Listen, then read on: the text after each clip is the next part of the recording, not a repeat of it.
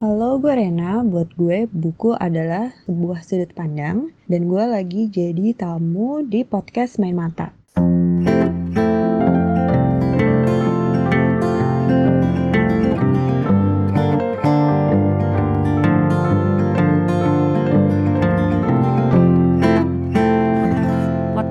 Mata adalah podcast buku yang ngebahas banyak hal seputar dunia perbukuan seperti obrolan dengan para pelaku, mulai dari penulis, penerbit, editor, dan lainnya. Juga ada rekomendasi berbagai jenis buku dan tantangan untuk kamu para pembaca buku.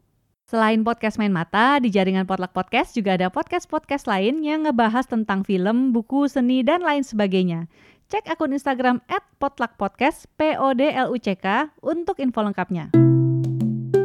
Halo halo, kamu lagi dengerin segmen buku tamu yang isinya obrolan dengan orang-orang dari berbagai latar belakang. Soalnya aku penasaran, literatur yang berkaitan dengan profesi atau latar belakang mereka tuh apa aja sih? Buat nambah daftar bacaanku dan moga-moga bisa jadi referensi buat kamu juga. Tamu di segmen buku tamu kali ini ada seorang psikolog dan HR consultant namanya Haya Serena atau panggilannya Rena. Di bab ini Rena cerita soal pengalaman dia nih sebagai seseorang yang punya karakter introvert, gimana dia harus karantina mandiri di tengah pandemi COVID-19. Dan mungkin kalau yang sering kamu lihat di media sosial kan banyak yang bilang introvert pasti bahagia ya, harus diem aja di rumah terus. Tapi kebayang gak sih kalau misalnya dia serumah dengan orang yang ekstrovert dan gak cuma dengan orang serumah, ada banyak masalah relationship juga yang dialami orang selama karantina ini. Bisa dengan pasangan yang gak serumah atau yang pacaran jarak jauh dan lainnya. Terus gimana caranya nih supaya hubungan kita bisa tetap baik-baik aja? Dari Rena, dia merekomendasikan sebuah literatur yang mudah-mudahan nih bisa jadi panduan buat kamu supaya relasi dengan orang lain tetap baik-baik aja. By the way, mohon maaf banget karena satu dan lain hal nih, di sebagian rekaman kamu mungkin akan mendengar suara kresek-kresek. Tapi semoga ini nggak mempengaruhi informasi yang disampaikan dan mudah-mudahan bisa tetap dinikmati ya. Dengerin yuk obrolannya.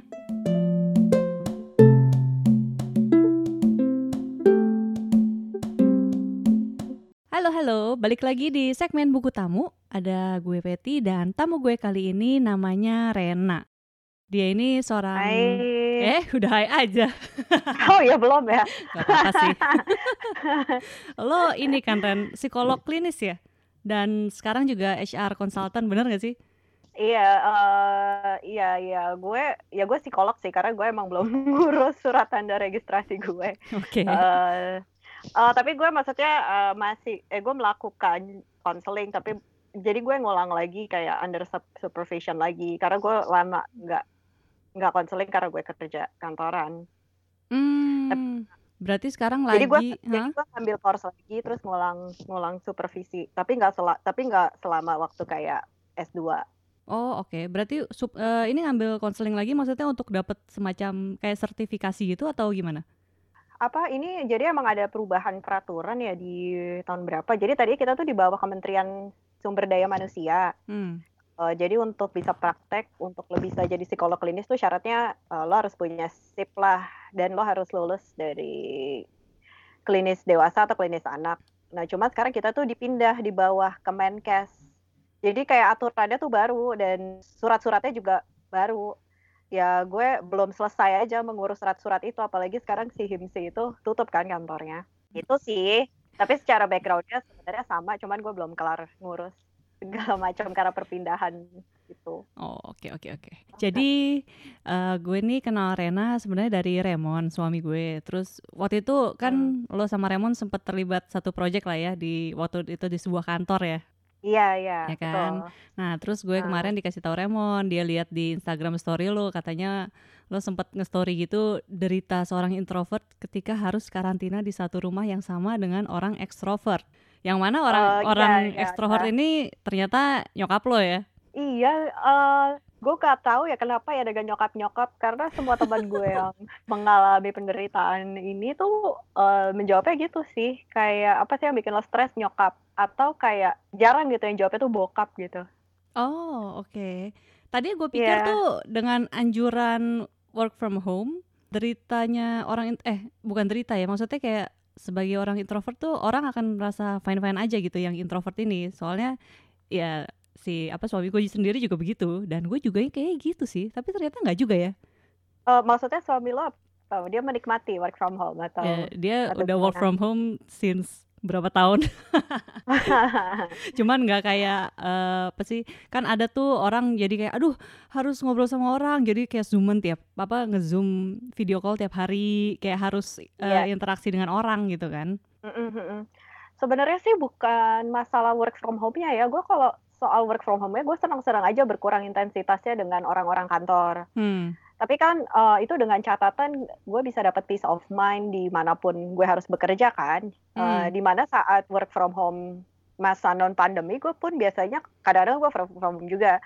Eh, gue kerjanya kan gak di rumah, tapi gue kerjanya kayak di kafe atau di Hmm. tempat yang gue ngerasa peaceful gitu. Dan eh, sekarang di rumah malah gue harus eh, intens berinteraksi dengan orang-orang rumah gitu. Jadi itu sih eh, lumayan jadi PR ya untuk untuk gue dan jadinya jadi sulit juga karena gue nggak bisa keluar terus kayak menyendiri di mana gitu loh. Kalau dulu kan kayak misalnya gue lagi pengen sendirian gue bisa kayak nonton bioskop sendiri atau ya itu kayak kerja di coffee shop. Dan sekarang hal itu nggak bisa dilakukan, malah gue mesti harus berkompromi secara sering, secara intens dengan orang-orang rumah yang kebutuhannya beda sama gue.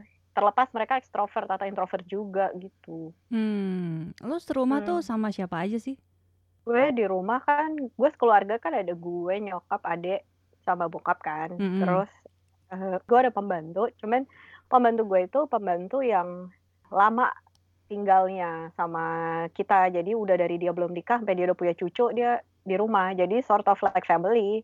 hmm Eh, itu suami istri, anaknya udah nggak di rumah. Suami istri sama ada satu lagi. Jadi lumayan banyak ya orang di rumah gue.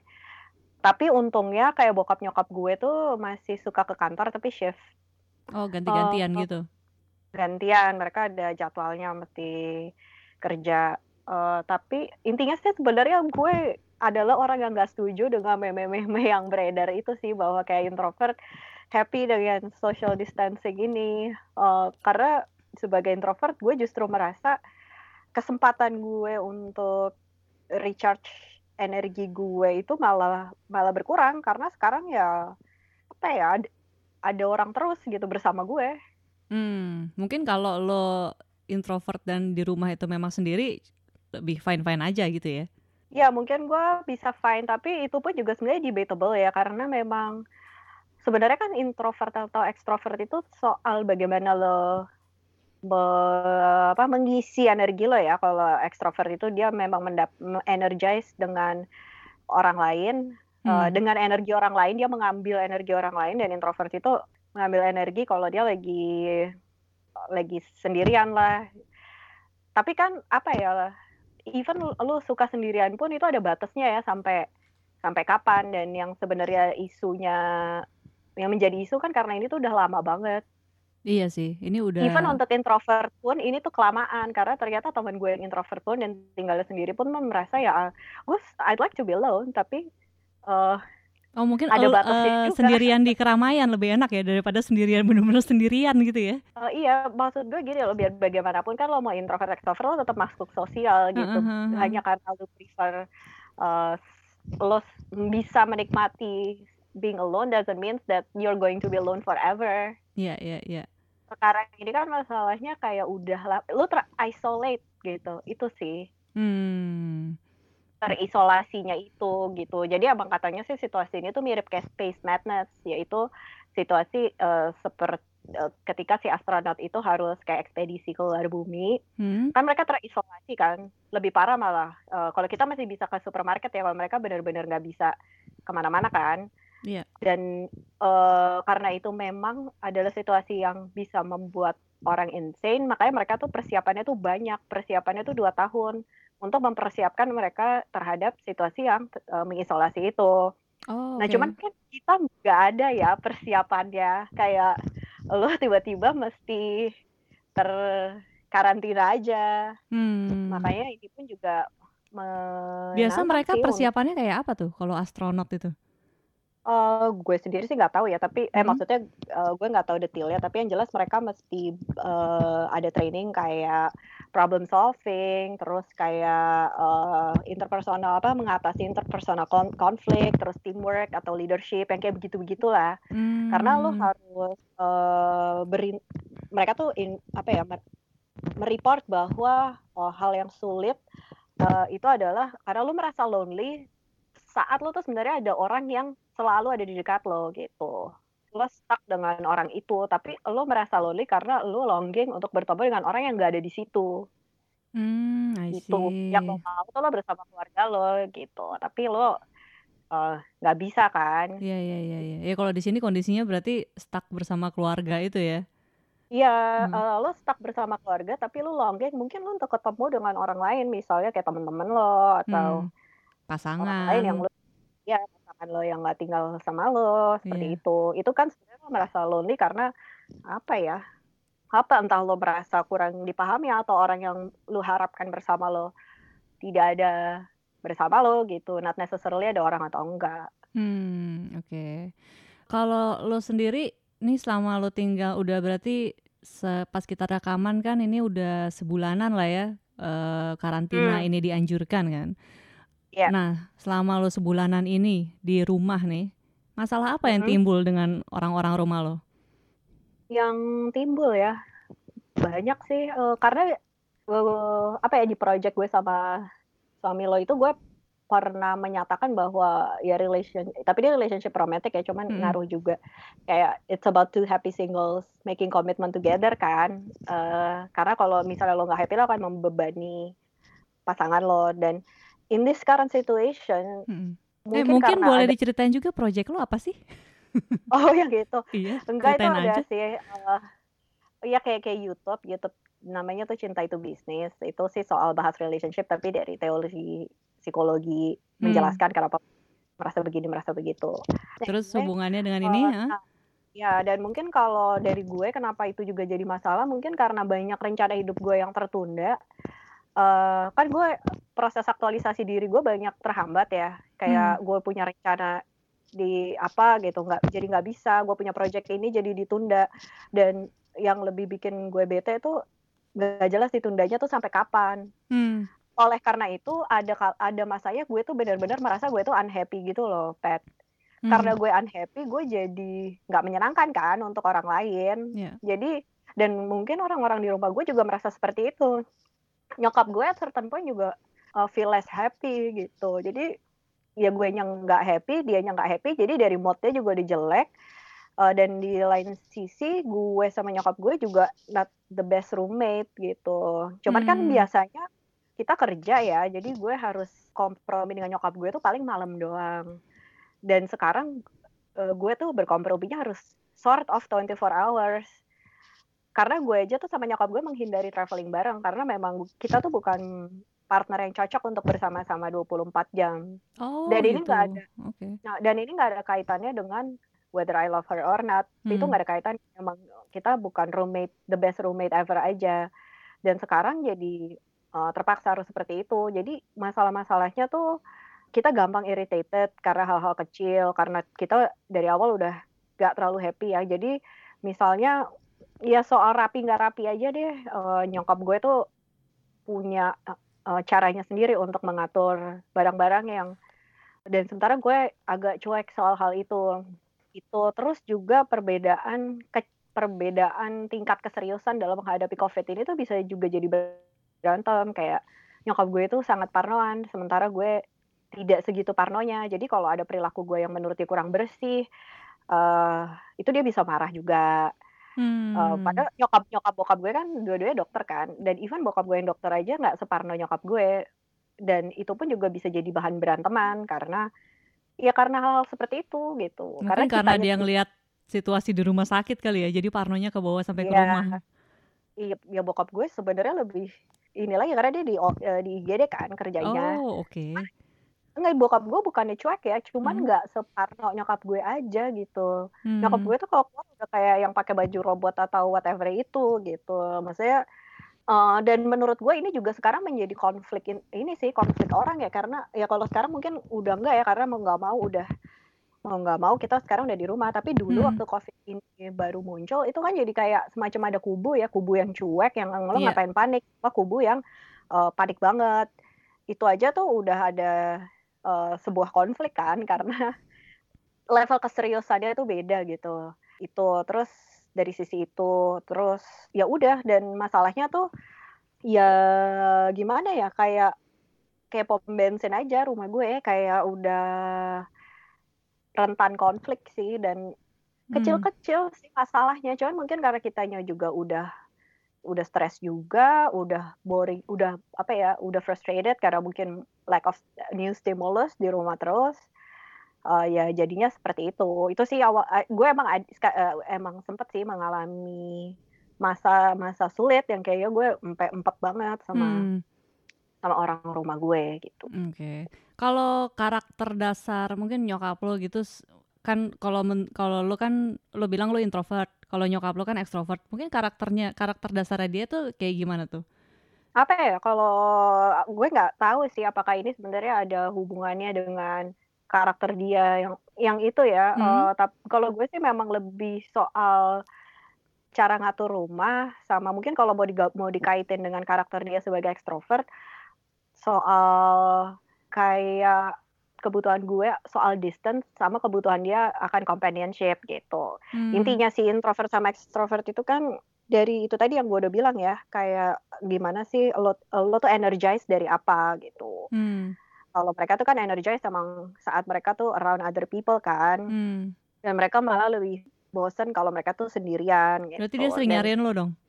iya gitu. Dan maksudnya dia tuh juga kayak karena mumpung di rumah gitu kenapa malah nggak apa nggak sama-sama gitu Hmm. kayak makannya bareng. Sementara gue juga udah nganggep oh ini tuh udah sama-sama melulu, Dengan serumah tuh udah sama-sama mulu ya?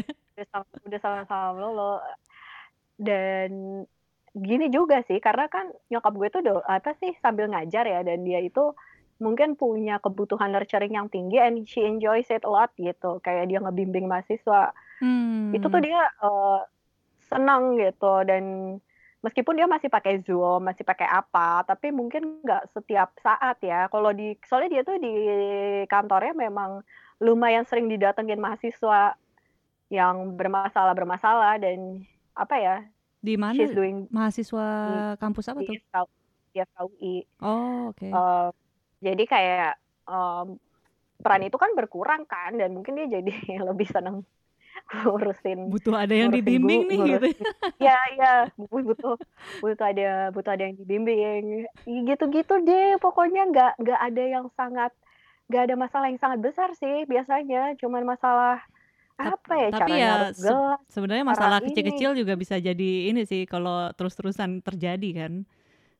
iya karena ini aja karena menumpuk terus jadi apa suka ada boiling points boiling points gitu. Hmm. Terus kayak kesannya tuh hmm? iya. Heeh. jadi kayak misalnya pas gue sampai marah tuh biasanya misalnya apa nih kejadiannya karena gue apa ya gue mungkin naro gelasnya tuh terlalu pinggir gitu gelasnya nggak jatuh tapi buat dia itu berpotensi jatuh karena terlalu pinggir dan gue tuh sampai kesel terus kata nyokap gue kenapa dibilangin gitu aja sampai marah gitu tapi kayak itu tuh bukan soal itunya karena ini tuh udah serangkaian hal seperti itu jadi Hmm. kayak itu boiling point apa bukan satu peristiwa itu saja Oke, Gitu. terus kalau berdasarkan mungkin referensi lo dan pengalaman lo nih belajar psikologi, terus lo juga kan psikolog klinis dari apa ya mungkin literatur literatur yang pernah lo baca gitu, ada nggak cara-cara untuk mengatasinya dan ada yang lo praktekin nggak? Kalau dengan nyokap gue sih nggak ada ya cuy.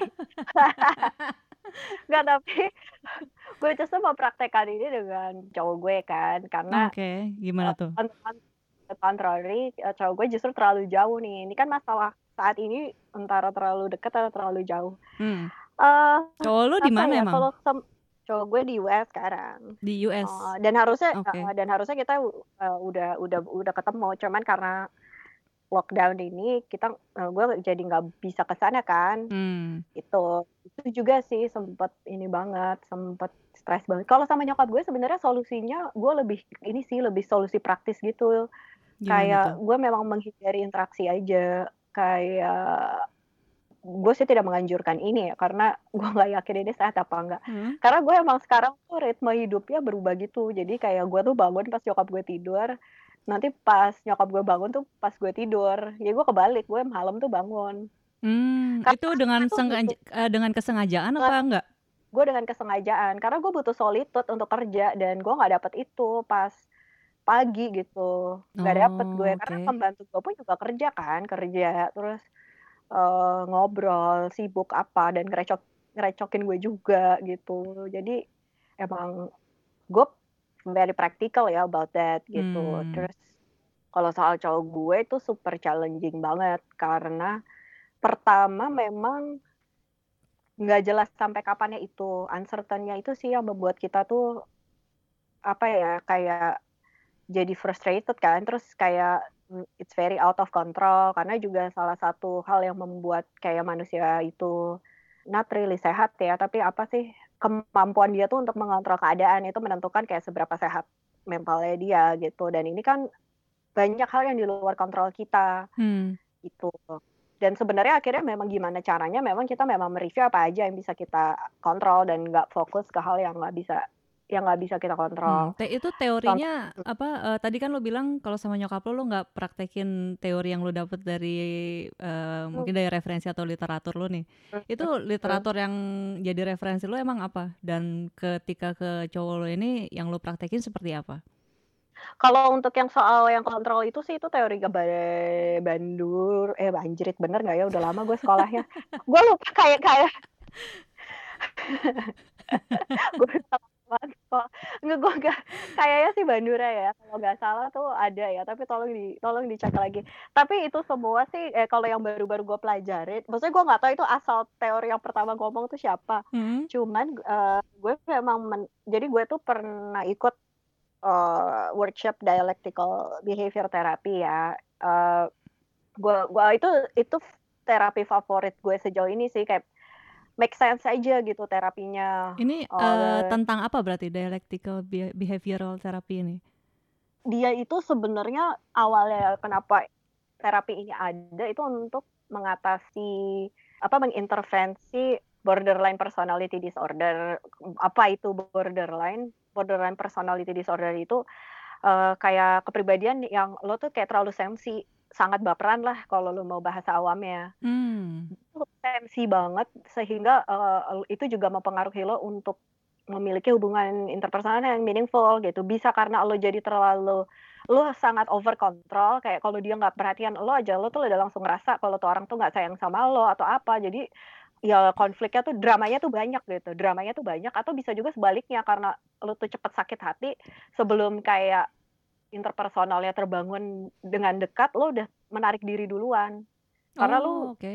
karena lo nggak mau sakit hati karena lo sensi banget gitu itu awalnya awalnya sebenarnya diciptakan untuk itu tapi akhirnya sekarang diterapkan juga untuk eh, gangguan-gangguan yang lain kayak depresi atau adiksi juga karena ternyata bisa juga gitu dan di sini di apa si dialectical behavior therapy ini Hmm. ya juga dibahas bahwa kita tuh fokus sama hal yang uh, bisa kita kontrol. Karena uh, misalnya gue tuh cukup seneng dengan terapi ini karena cukup apa ya cukup praktis cukup aplikatif dan banyak exercise-nya. Jadi kayak uh, membuat lo bisa membiasakan diri dengan perilaku-perilaku yang efektif. Gitu Hmm, sih. Oke. banyak isiannya banyak isiannya. Jadi lo tidak sekedar membuat jurnal tapi membuat jurnal yang membantu lo untuk menstrukturkan masalah lo Bukan interpretation lepas bebas lo bisa curhat apa aja nggak gitu. Hmm, itu eh, panduannya bisa emang lo dapat ketika lo workshop aja atau sebenarnya bisa dibeli eh ya bisa didapatkan secara umum? Eh secara apa ya? Secara bebas. Eh, untuk bukunya sebenarnya bisa didapatkan oleh siapa saja. Dan di bukunya itu banyak banget exercise-nya gitu. Eh, untuk buku dialectical behavior therapy yang mana pun ya itu pasti ada exercise-exercise-nya. Kalau Ada yang banyak ya bu- eh, versi ada- bukunya ya. tiga dia ada ada tiga yang lumayan common digunakan gitu. Hmm. Eh, terus eh, tapi gue nggak tahu ya sebenarnya kayak kalau lu awam lu sama sekali nggak paham soal psikologi apakah itu cukup useful untuk uh, orang awam gitu atau uh, kemungkinan lainnya sih lo mungkin bisa ke psikolog yang bisa deliver terapi ini. Hmm, oke. Okay. Kalau lo waktu itu ikutan workshopnya di mana memang? Uh, di di Atma sih. Khusus untuk mahasiswa psikologi. Um, untuk psikolog, untuk praktisi. Oh, untuk praktisi, oke. Okay. Khusus untuk praktisi, iya. Oke. Okay. Iya. Berarti waktu itu, uh, nah masalahnya apa sama pacar lo terus uh, dari berdasarkan si dialectical behavior therapy ini apa yang lo praktekin ke dia? Ya, jadi nih uh, secara umumnya dulu ya si hmm. dialectical behavior therapy ini sebenarnya ada empat skills utama. Yang pertama itu mindfulness. Uh, mindfulness ini lo harus latihan sendiri kayak misalnya eh maksudnya lu bisa difasilitasi terapis tapi kayak mindfulness ini supaya lu tuh fokus on the present.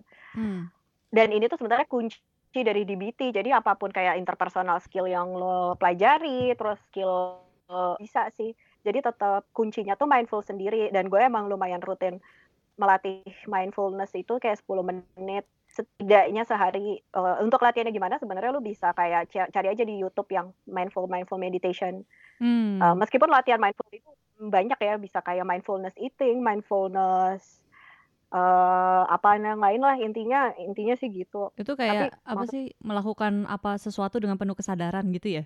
Iya, iya, iya, iya, iya, exactly kayak lo yoga atau kalau lo sholatnya yang khusyuk banget, itu juga sebenarnya masuk mindfulness. Oh, kalau lo sholatnya okay. beneran ya, kayak hmm. lo, lo sholatnya bener-bener ngerti itu apa yang lo baca artinya, nggak cuma hafal doang. Hmm. Itu termasuk itu. Oke. Okay. Terus uh, yang kedua itu adalah distress tolerance scale. Uh, distress tolerance ini intinya uh, kemampuan lo untuk nurunin tensi. Uh, contohnya apa nih? Karena gini sih, kadang-kadang lo tuh tahu harusnya lo berkomunikasinya bagaimana, bagaimana caranya apa, bagaimana caranya asertif. Kalau gue aplikasikan ke dating gitu ya, misalnya kayak lo tuh, tuh tahu harusnya lo nggak ngejamanin ngejamanin lagi cowok yang apa ya ngegantungin lo mungkin. Kalaupun lo harusnya merespon dia tuh kayak uh, kalau dia ada kalau ada keperluan yang uh, jelas-jelas aja gitu. Tapi kayak itu kalau situasi lo tuh lagi bagus gitu, Pet. Hmm. Tapi masa permasalahan interpersonal itu kan terjadi saat tensi lo lagi tinggi ya. Yeah. Misalnya um, misalnya lo apa nih? Misalnya lo udah udah jelas-jelas nih cowok nggak mau jadian sama lo, terus lo galau gitu. Terus lo udah curhat ke sekian banyak orang dan lo udah berkesimpulan bahwa lo tidak akan merespon flirtingannya dia dengan flirtingan lagi. Mungkin lo bisa say it nicely bahwa kayaknya gue nggak nyaman deh kalau lo flirting sama gue kayak tapi I'm okay if we're like going to be friends. Hmm. Nah ini lo tahu nih, lo tahu nih kalau lo lagi tenang gitu, lo habis curhat, lo baru kapok, lo tahu. Tapi let's say ya tiga bulan kemudian, lo nggak nemu cowok yang sesuai, lo lagi kering, lo lagi lonely terus kebetulan lo lagi apes di kerjaan, lo lagi butuh seseorang, eh tiba-tiba dia datang nih, itu kan lo lagi tensi lo nggak bagus ya yeah, yeah, itu yeah, bisa yeah. Berjalan gitu oh, maksud gue okay. kalau orang lagi yakin yakin deh gue nggak mau lagi sama dia gue percaya dia tuh yakin di saat itu pet tapi yang perlu lo waspada itu apakah yeah. lo bisa tetap yakin ini saat tensi lo tuh tinggi iya, gitu. Kalau lagi fragile biasanya orang suka bikin keputusan yang nggak bagus memang. oh memang yang itunya bukan pas lo lagi happy. Mm -hmm. uh, terus Nah, si distress tolerance ini sebenarnya uh, exercise untuk menurunkan tensi lo dengan cepat gitu. Jadi kita okay. belum bicara komunikasi ya, tapi saat lo tensi kayak gitu tidak intinya itu ngerem lo dari perilaku-perilaku yang lo sesali gitu. Kayak uh, apa ya? Gue sih so, so far ada ya masa-masanya karena kita merasa gue dan cowok gue lagi challenging terus ada uh, satu masa kayak udahlah putus aja gitu. Itu tuh terlintas di pikiran gue. Hmm. Tapi gue tahu itu tensinya lagi tinggi dan gue bisa ngerem uh, untuk tidak mengatakan itu. Karena gue tahu itu uh, I don't really want that gitu loh Pat hmm. tapi gue lagi aja gue lagi frustrasi aja gue lagi nggak tahu lagi mau ngapain. Jadi kayak itu tuh kayak sesuatu yang di mulut aja nggak nggak sampai ke hati. Dan hal-hal itu tuh mesti lo rem. Karena apa ya supaya lo memang dapet result yang lo mau sih. Karena gue emang nggak mau putus kan sebenarnya. Yeah, yeah, cuman yeah, gue yeah. lagi lagi tensinya tinggi aja. Jadi itu sih eh, latihan-latihan itu berguna untuk gue nggak mengatakan hal-hal yang tidak gue maksudkan. Yang bikin menyesal kemudian ya? Iya, iya, yang kayak gitu. Hmm. Kayak gue nggak maksud, tapi gue nyakitin dia gitu kan. Kalau bisa perilaku-perilaku itu dihindarin ya. Hmm. gitu. Nah, Oke. terus yang lain lagi tuh soal uh, regulasi emosi untuk uh, ya membantu lo mengelola emosi lo sama karena sebenarnya untuk semakin lo besar emosi lo tuh semakin kompleks.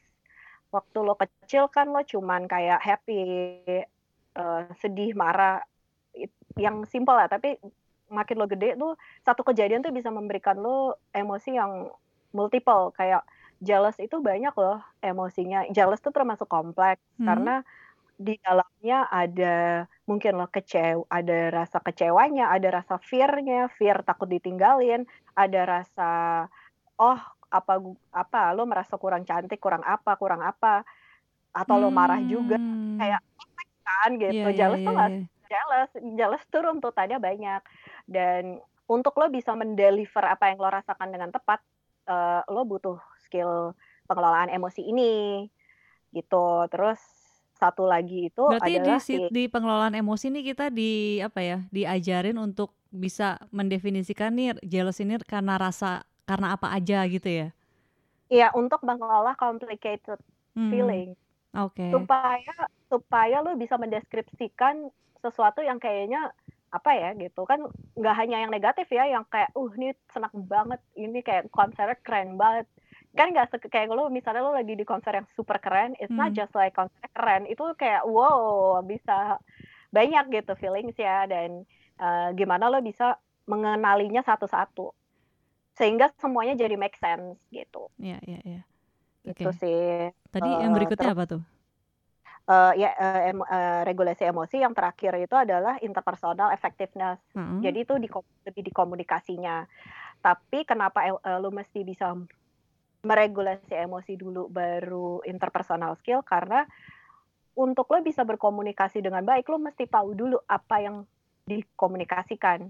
Jadi kayak untuk lo mengomunikasikan perasaan lo, lo mesti tahu dulu kan apa yang sebenarnya lo rasakan. Karena Hmm. kadang-kadang ya komunikasinya jalan eh, tapi lo tidak mengenal diri lo dengan baik. Jadi lo bisa menyampaikan sesuatu tapi lo kurang efektif mengenali apa yang seharusnya disampaikan gitu Hmm, jadi belum tentu yang lawan bicaranya ngerti apa yang disampaikan gitu ya? Mu- dia ngerti cuman itu sebenarnya bukan yang lo butuhkan Tuh. Oh, kayak misalnya apa ya misalnya gini kayak contohnya nih ya eh, apa ya kayak gue sering menemukan ya perempuan-perempuan itu Hmm? sebenarnya minta dia bisa nih mengomunikasikan kayak gue minta apa ya, misalnya di di telepon gitu tapi itu udah marah sebenarnya eh, kenapa kamu nggak kenapa kamu nggak nelpon aku misalnya gitu. Terus ditelepon dong gitu. Hmm. terus kayak ya tapi kalau lu tuh dimin udah gue, gue minta itu udah telat gitu. Kayak dia tuh maunya cowoknya nelpon dengan kesadaran sendiri bukan nelpon karena diminta. Itu kan ribet banget ya boh gitu. Kayak dia bisa mengkomunikasikan untuk minta di teleponnya tapi dan si cowoknya merasa bukannya itu artinya gue sayang ya kalau lu dari request gue telepon and Dan I gue don't feel lakukan. Hah. dan gue lakukan gitu terus tapi sebenarnya kenapa sih kenapa sih lo tuh mesti harus cowoknya sadar sendiri gitu itu kan sebenarnya she needs more validation dari cowoknya gitu tapi kayak Hmm. bentuk validasi apa sebenarnya yang lo mau kenapa eh, lo merasa lately eh, apa ya lo kurang tervalidasi kali atau apa gitu dan itu eh, itu yang seharusnya eh, disampaikan Oh, I see. Ya, ya, ya, ya, ya. Jadi sebenarnya di balik permintaannya tuh ada maksud lain sebenarnya ya. ada maksud lain atau kayak apa ya gimana ya perilaku kayak misalnya suka nyindir-nyindir gitu Hmm. lo tuh nyindir orang yang lo sindir nggak ngerti lo juga nggak dapet yang lo mau gitu kayak sebenarnya lo sindir itu maksudnya lo mau dapet apa sih kadang-kadang tuh nggak kepikiran lo sampai di situ kayak lo nyindir nih lo nyindir-nyindir di sosmed lo berharap orang yang lo sindir itu apa ya eh, baca gitu. Tapi apa yang lo harapkan? Kalau dia baca tuh lo sebenarnya maunya ngapain? Mau dia minta maaf mau dia apa mar atau lo cuma sebatas lo mau menyakiti dia aja atau apa gitu. Terus maksudnya lo mengomunikasinya dengan lo nyindir di sosmed terus orang yang lo sindir bah not even baca gitu kayak itu kan sebenarnya lo nggak mendapatkan apa yang lo butuhkan kan kenapa lo nggak Hmm. kontak orang aja langsung gitu misalnya Oh iya, itu sih paham, paham, paham. Nah ini dan teori-teori ini yang lo praktekin ke cowok lo ya di saat-saat yang lagi ya cukup sulit lah ya apalagi lo di Jakarta terus dia di Amerika gitu Mm-mm. jauh banget Gini gini biasanya tuh kita kan berusaha mencari apalagi dia cowok ya cowok tuh kadang-kadang kalau ada masalah maunya nyarinya solusi ya dan Hmm. solusi yang praktis. Dan saat ini solusi praktisnya kayak di luar kontrol dia gitu kayak dia nggak bisa ngapa-ngapain terkait dengan lockdown ini gitu. Jadi as if diskusi kita tuh kayak nggak apa namanya nggak menimbulkan hasil. Cuman so far sih kita masih bisa menjaga komunikasi bahwa apa pun yang terjadi kita masih mau stay together gitu. Hmm. Jadi eh, karena itu yang emang kita mau. Jadi nggak ada tuh perilaku-perilaku kayak in my younger years, in my younger years I might do this ya. Kayak mungkin gue kayak udahlah gue putus aja, gue ngilang dan gue berharap dia ngejar gue gitu. Itu loh yang maksud gue kayak perilaku-perilaku yang harusnya dihindarkan. Atau gue kayak so ngilang, gue nggak ngontak dia berapa hari karena gue mau nge-punish dia karena gue kesel, gue berharapnya dia kayak nyari-nyariin gue yang kayak gitu-gitu lah. Itu tidak gue lakukan lagi sejak gue lebih baik dalam skill-skill yang tadi. Oh iya, iya. Iya Ah. ada sih memang orang-orang yang apa eh ya adalah yang suka apa ngasih hukuman dengan menghilang dulu. Mm-mm. Gue paling gak Iya. suka tuh ada yang hilang tuh. kan jadi jadi kepikiran ya. Udah gitu nggak bisa Eh, dihubungin masalahnya lagi gini kan sebel. Eh, nah ini yang gue maksud dengan lu bisa mengkomunikasikan tapi nggak tahu apa yang lo butuhkan. Karena saat lo menghilang dan lo memang lagi butuh menghilang, that's okay. Kayaknya gue butuh nggak ketemu lo tiga hari dulu deh, karena gue lagi pengen sendiri atau karena tensi gue lagi tinggi banget nih. Karena kalau kita menyelesaikan konflik saat ini pasti nggak nggak kelar karena kitanya lagi marah sama-sama. Nah itu Hmm. nggak apa-apa konteksnya seperti itu Karena dia udah Tapi- bilang, iya.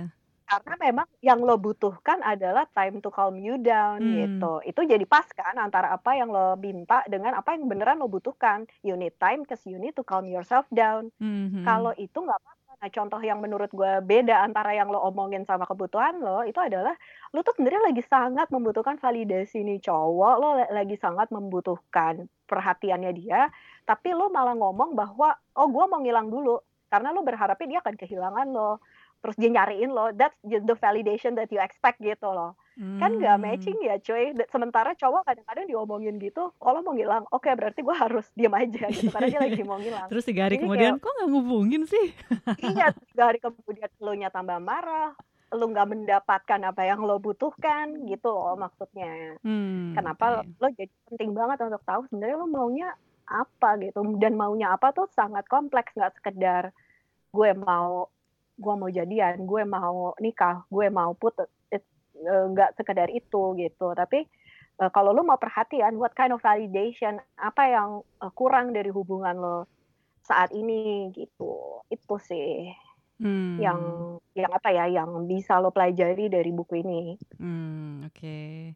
Itu ba itu Hmm. tadi ya lo baru cerita soal eh misalnya kalau sama nyokap lo ya itu lo punya caranya sendiri lah ya untuk mengatasi.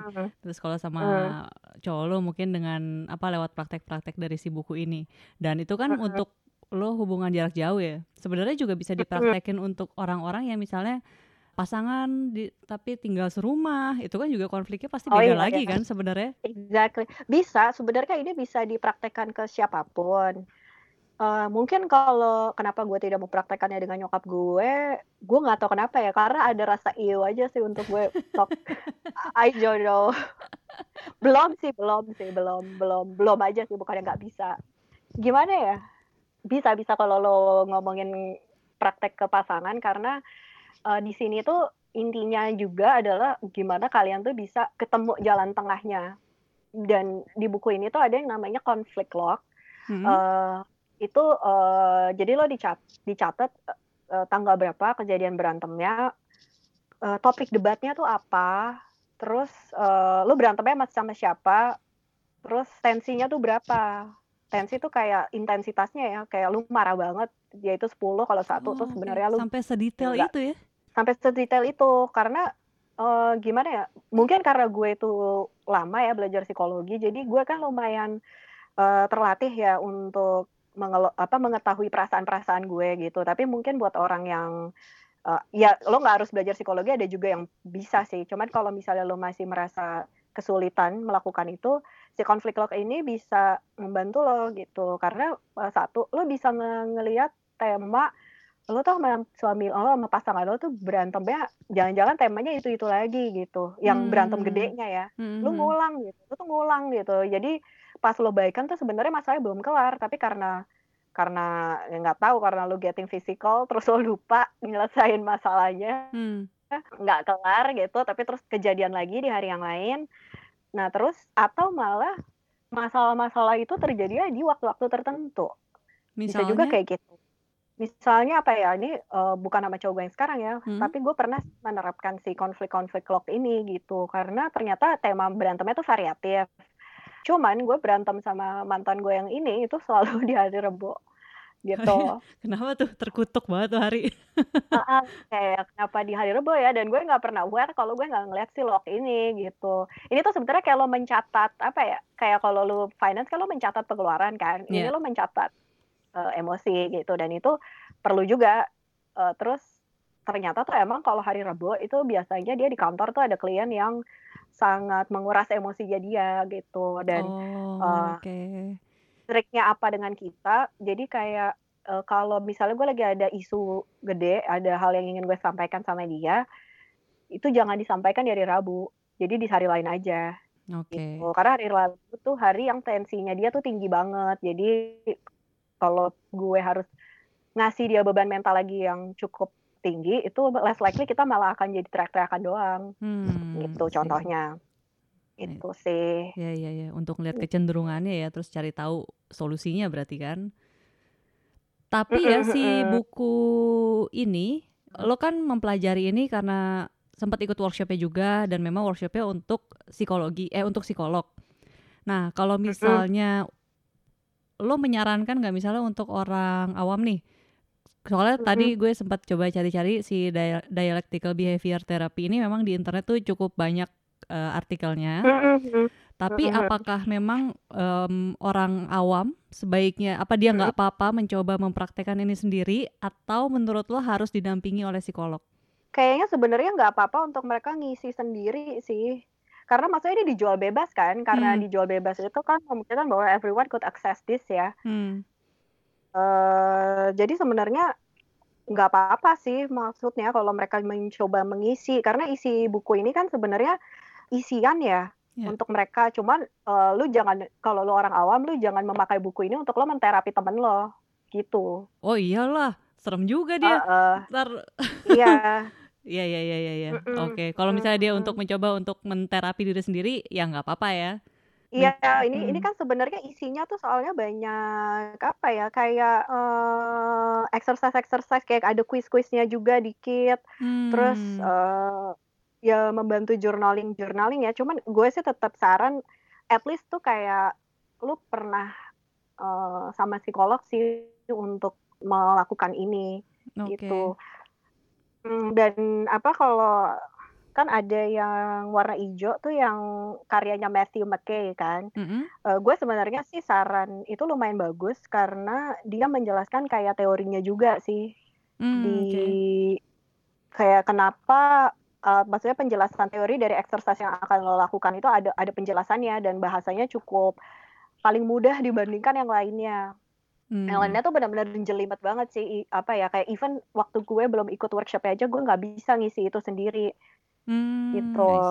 Dan yang karyanya si Matthew McKay ini eh, gue rasa paling user friendly dibandingkan yang lainnya. Oke. Meskipun ini bukan bukan buku aslinya ya. Jadi yang acuan utamanya itu yang Marshall Linenham itu yang eh, apa ya buku nyokapnya lah, mother booknya Oke. Cuman Judulnya tapi sama kayak semua ya? sama semua. heeh. Oh, Oke. Berarti Hmm. judulnya Dialectical Behavior Therapy ada beberapa versi ya. Yang lo punya yang mana? Yang mother book tadi? Gue punya semua sih. Oh, lo punya semua. Gue punya semua. Wow. That's why gue bisa bilang ini yang paling apa ya? Ini yang paling user friendly sih. Yang warna eh, the dialectical behavior therapy skills workbook ini yang paling apa? Paling gampang digunakan sih. Hmm. Oke, baiklah. Lo waktu itu belinya di Mm. Gue pesan sih waktu itu sih gue pesan dari Amazon. Oh, I see. Iya emang emang emang bisa emang bisa dipesan. Oh, ya Kalau yang beberapa ada yang ada eh, e-booknya juga di internet. Oh, ada e-booknya Hmm. juga ya. Mhm, mhm. Oke, Baiklah kalau begitu ya, siapa tahu ada yang mau coba apa uh, pengen ta cari tahu lebih dalam, mungkin bisa googling dulu tentang si teori ini dan kalau tertarik beli bukunya bisa lihat ke Amazon ya. Oke. Okay. Baiklah kalau begitu obrolannya kita sudahi dulu yang sekarang. Thank you Rena udah mau sharing-sharing soal yeah. pengalaman lo dan juga tadi bukunya kayak menarik banget. Gue juga mau googling habis ini cari tahu lebih lanjut. Oke okay, oke, okay. sip sip. Ya udah. Oke, okay, kalau gitu thank you okay. Rena untuk obrolannya. ya. Terima Bye. kasih pendengar main mata juga udah dengerin. Jangan lewatin obrolan kedua masih ada sama Rena juga ya. Dadah. Terima kasih ya udah dengerin. Kalau kamu mau kasih komen atau saran, boleh banget. Yuk kirim ke podcast Main Mata lewat DM atau mention di Instagram. Bisa ke akunku di @patricia.wulandari atau ke @potlakpodcast. Twitter juga bisa di @patipatigulipat. Ditunggu ya. Dan kalau kamu menikmati konten yang kami sajikan, kami akan sangat berterima kasih sekali jika kamu mau merekomendasikan podcast Main Mata ke teman-teman kamu, khususnya mereka yang suka baca buku. Jangan lupa juga follow podcast Main Mata di Spotify.